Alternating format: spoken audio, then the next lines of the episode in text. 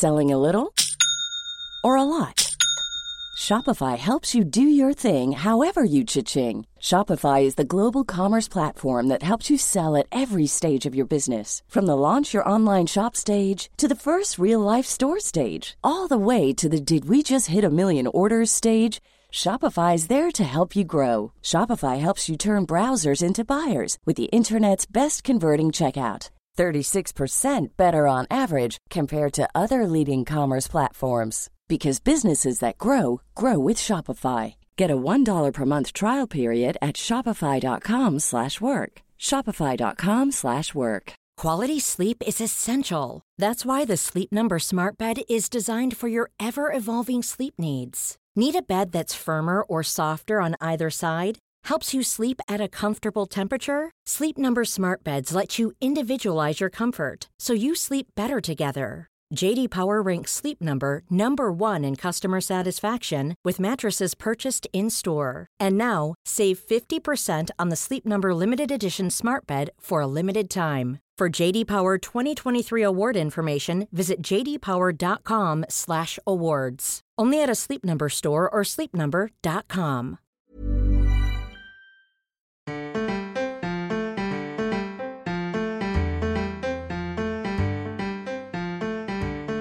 Of all the great sporting events that grip fans over the course of the summer, the tennis at Roland Garros and Wimbledon, cricket around the country, the Open Golf Championship, only one, the Tour de France, involves an activity that also happens to be a part of many people's everyday lives. I'm David Horspool, and you're listening to TLS Voices. Cycling, to those of us who love it, is the most innocent, most inspirational of pastimes. Yet the sport it has given rise to, professional road racing, seems almost inexhaustibly corruptible. For those who write about cycling, that tension provides much of the fascination. But for a vision of the bike as a pure and blameless pleasure, we can begin with H.G. Wells's everyman, Mr. Polly.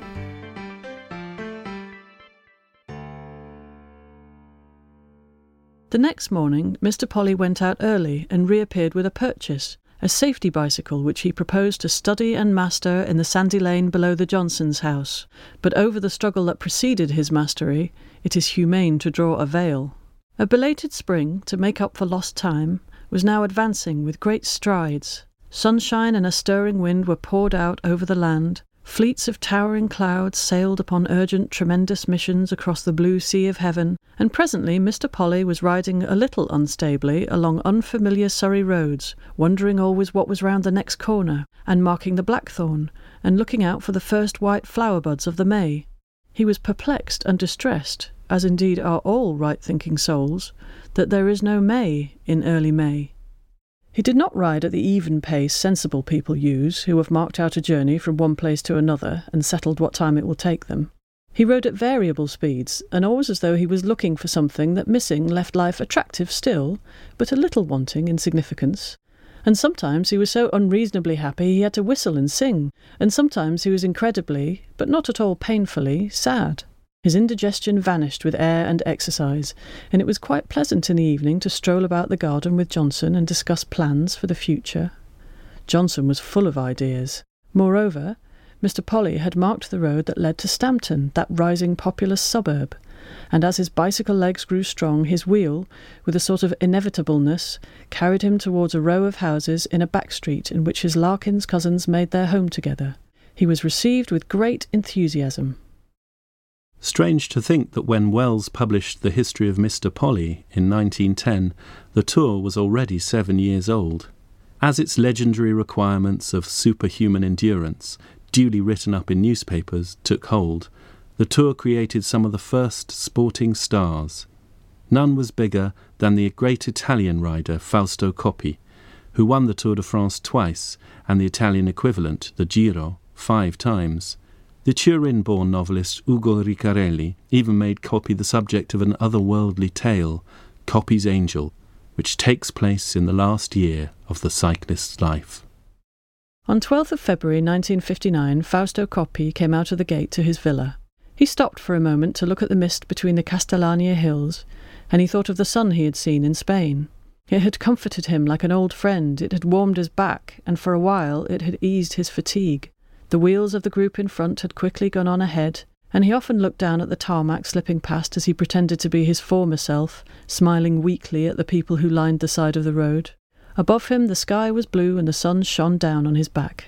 A breath of wind brought cheerful shouts of encouragement and snatches of conversation. Inside him was a cold feeling, the faraway burden of something that disturbed him, but he could not understand exactly why. At Sueca he had been distracted by a bird that had flown up lazily from a field. It looked like a pheasant, and for a moment he had followed it with his gaze, as if he had a shotgun in his hands rather than handlebars. He did not see the hole in the road, which threw him onto the ground with a sharp bump.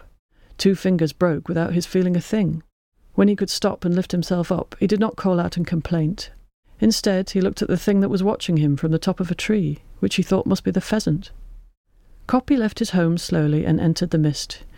He was due to cycle towards Acquis, and then through the climbs and descents of the road as far as Ceva.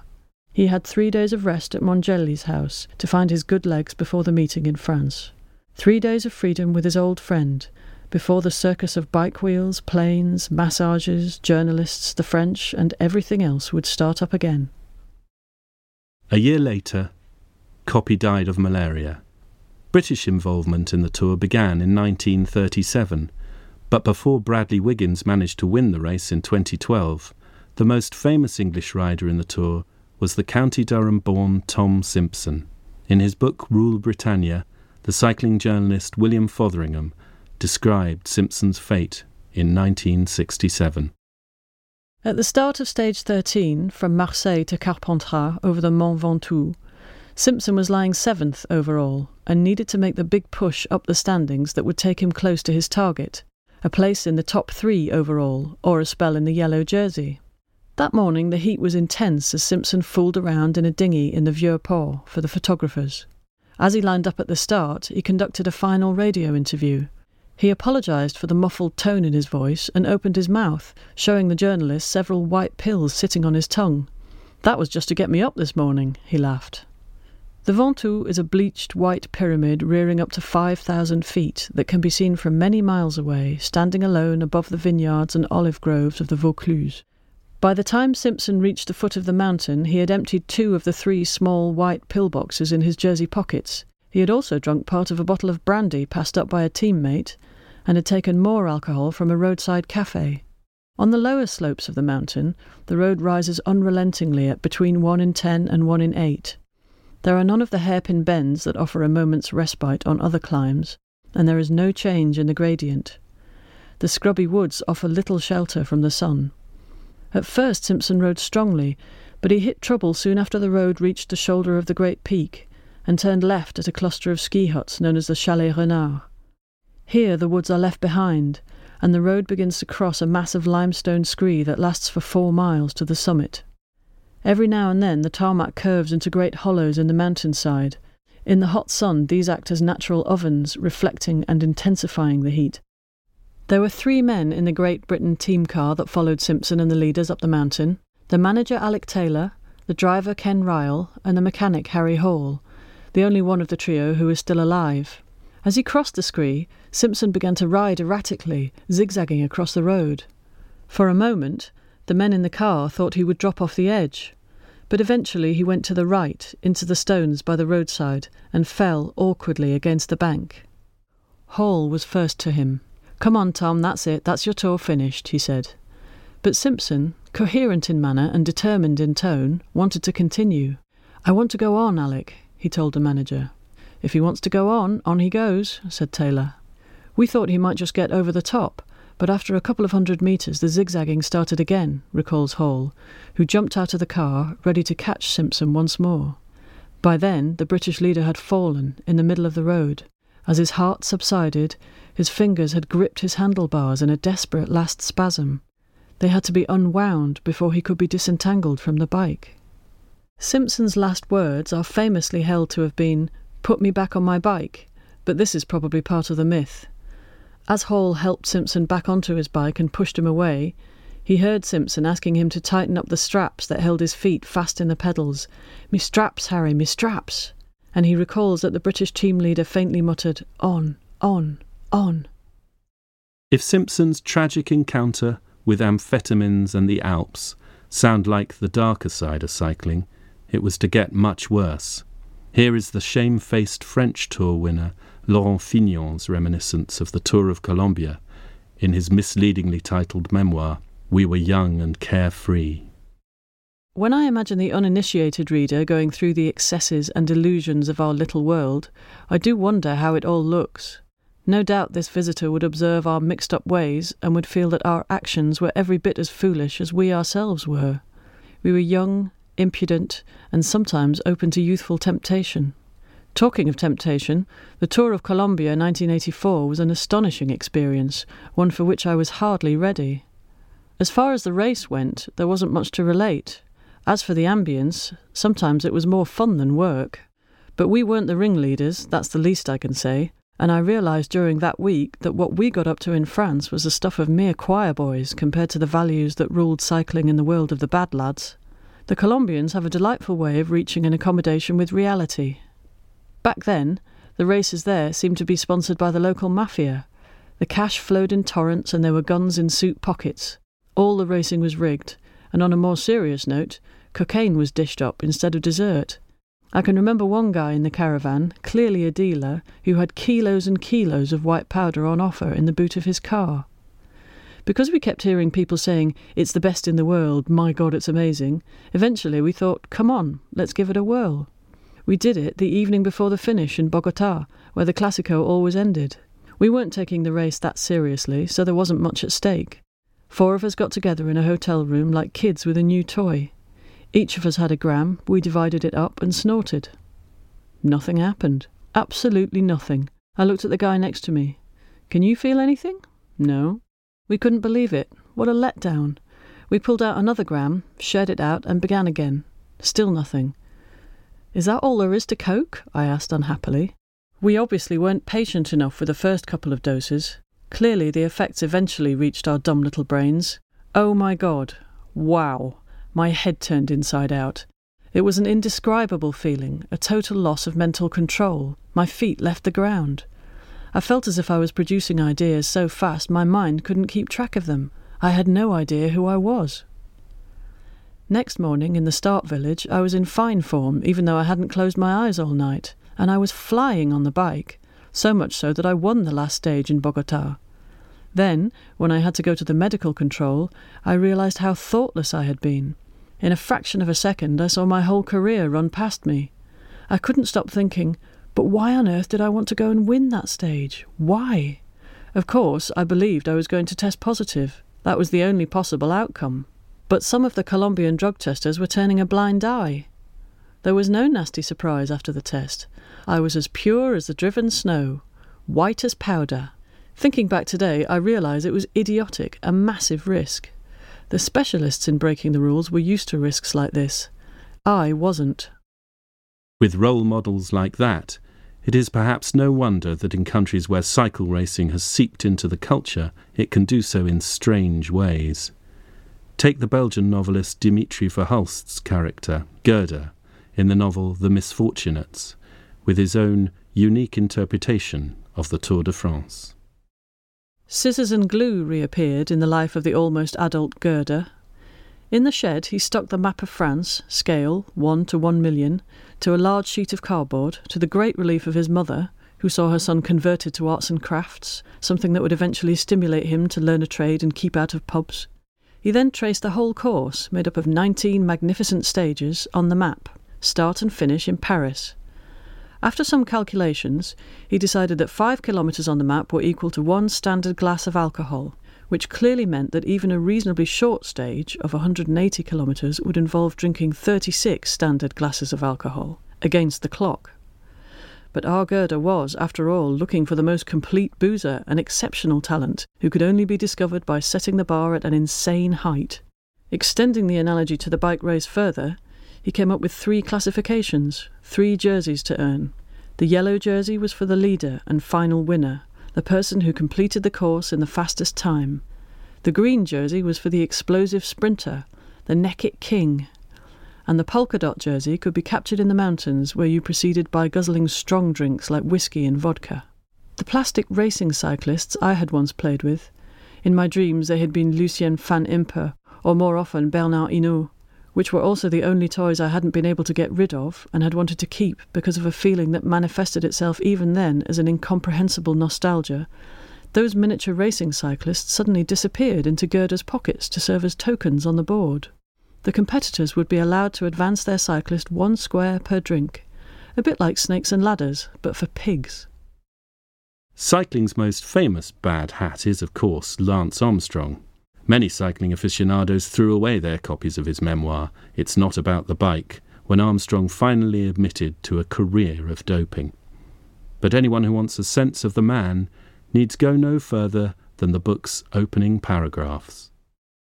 I want to die at a hundred years old with an American flag on my back and the Star of Texas on my helmet after screaming down an alpine descent on a bicycle at 75 miles per hour. I want to cross one last finish line as my stud wife and my ten children applaud, and then I want to lie down in a field of those famous French sunflowers and gracefully expire, the perfect contradiction to my once anticipated poignant early demise. A slow death is not for me. I don't do anything slow, not even breathe. I do everything at a fast cadence eat fast, sleep fast. It makes me crazy when my wife, Kristin, drives our car because she brakes at all the yellow caution lights while I squirm impatiently in the passenger seat. Come on, don't be a skirt, I tell her. Lance, she says, marry a man. The Irish writer Flann O'Brien created a world in which bicycles and men become as one. It is a vision that might have appealed to the great French champion Jacques Anquetil, as told in The Rider, a perfect novella about a bike race by the Dutch novelist Tim Krabbe. Jacques Anquetil, five time winner of the Tour de France, used to take his water bottle out of its holder before every climb and stick it in the back pocket of his jersey. Ab Geldermans, his Dutch lieutenant, watched him do that for years until finally he couldn't stand it any more and asked him why. And Anquetil explained. A rider, said Anquetil, is made up of two parts a person and a bike. The bike, of course, is the instrument the person uses to go faster, but its weight also slows him down. That really counts when the going gets tough, and in climbing, the thing is to make sure the bike is as light as possible. A good way to do that is take the bidon out of its holder. So, at the start of every climb, Anquetil moved his water bottle from its holder to his back pocket. Clear enough.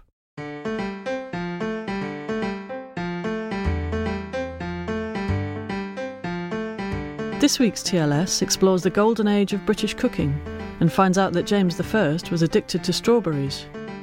We consider Ruskin's Venice and his lost daguerreotypes, the parallel lives of Mary's Wollstonecraft and Shelley, and the Baroque extravagance of China Miéville's imagination.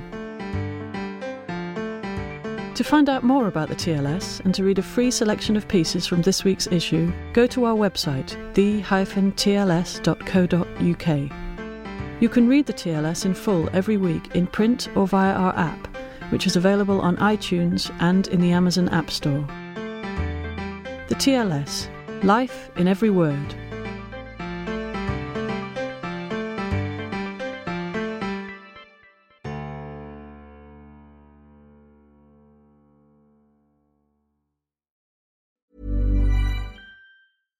Hi, I'm Daniel, founder of Pretty Litter. Cats and cat owners deserve better than any old fashioned litter. That's why I teamed up with scientists and veterinarians to create Pretty Litter. Its innovative crystal formula has superior odor control and weighs up to 80% less than clay litter. Pretty Litter even monitors health by changing colors to help detect early signs of potential illness. It's the world's smartest kitty litter. Go to prettylitter.com and use code ACAST for 20% off your first order and a free cat toy. Terms and conditions apply. See site for details. When you make decisions for your company, you look for the no brainers. And if you have a lot of mailing to do, stamps.com is the ultimate no brainer. It streamlines your processes to make your business more efficient, which makes you less busy. Mail checks, invoices, legal documents, and everything you need to keep your business running with stamps.com. Seamlessly connect with every major marketplace and shopping cart Schedule package pickups and see your cheapest and fastest shipping options from different carriers. With rates up to 89% off USPS and UPS rates. And with the Stamps.com mobile app, you can take care of mailing and shipping wherever you are. Make the same no brainer decision as over 1 million other businesses with Stamps.com. Sign up with Code PROGRAM for a four week trial, plus free postage and a free digital scale. No long term commitments or contracts.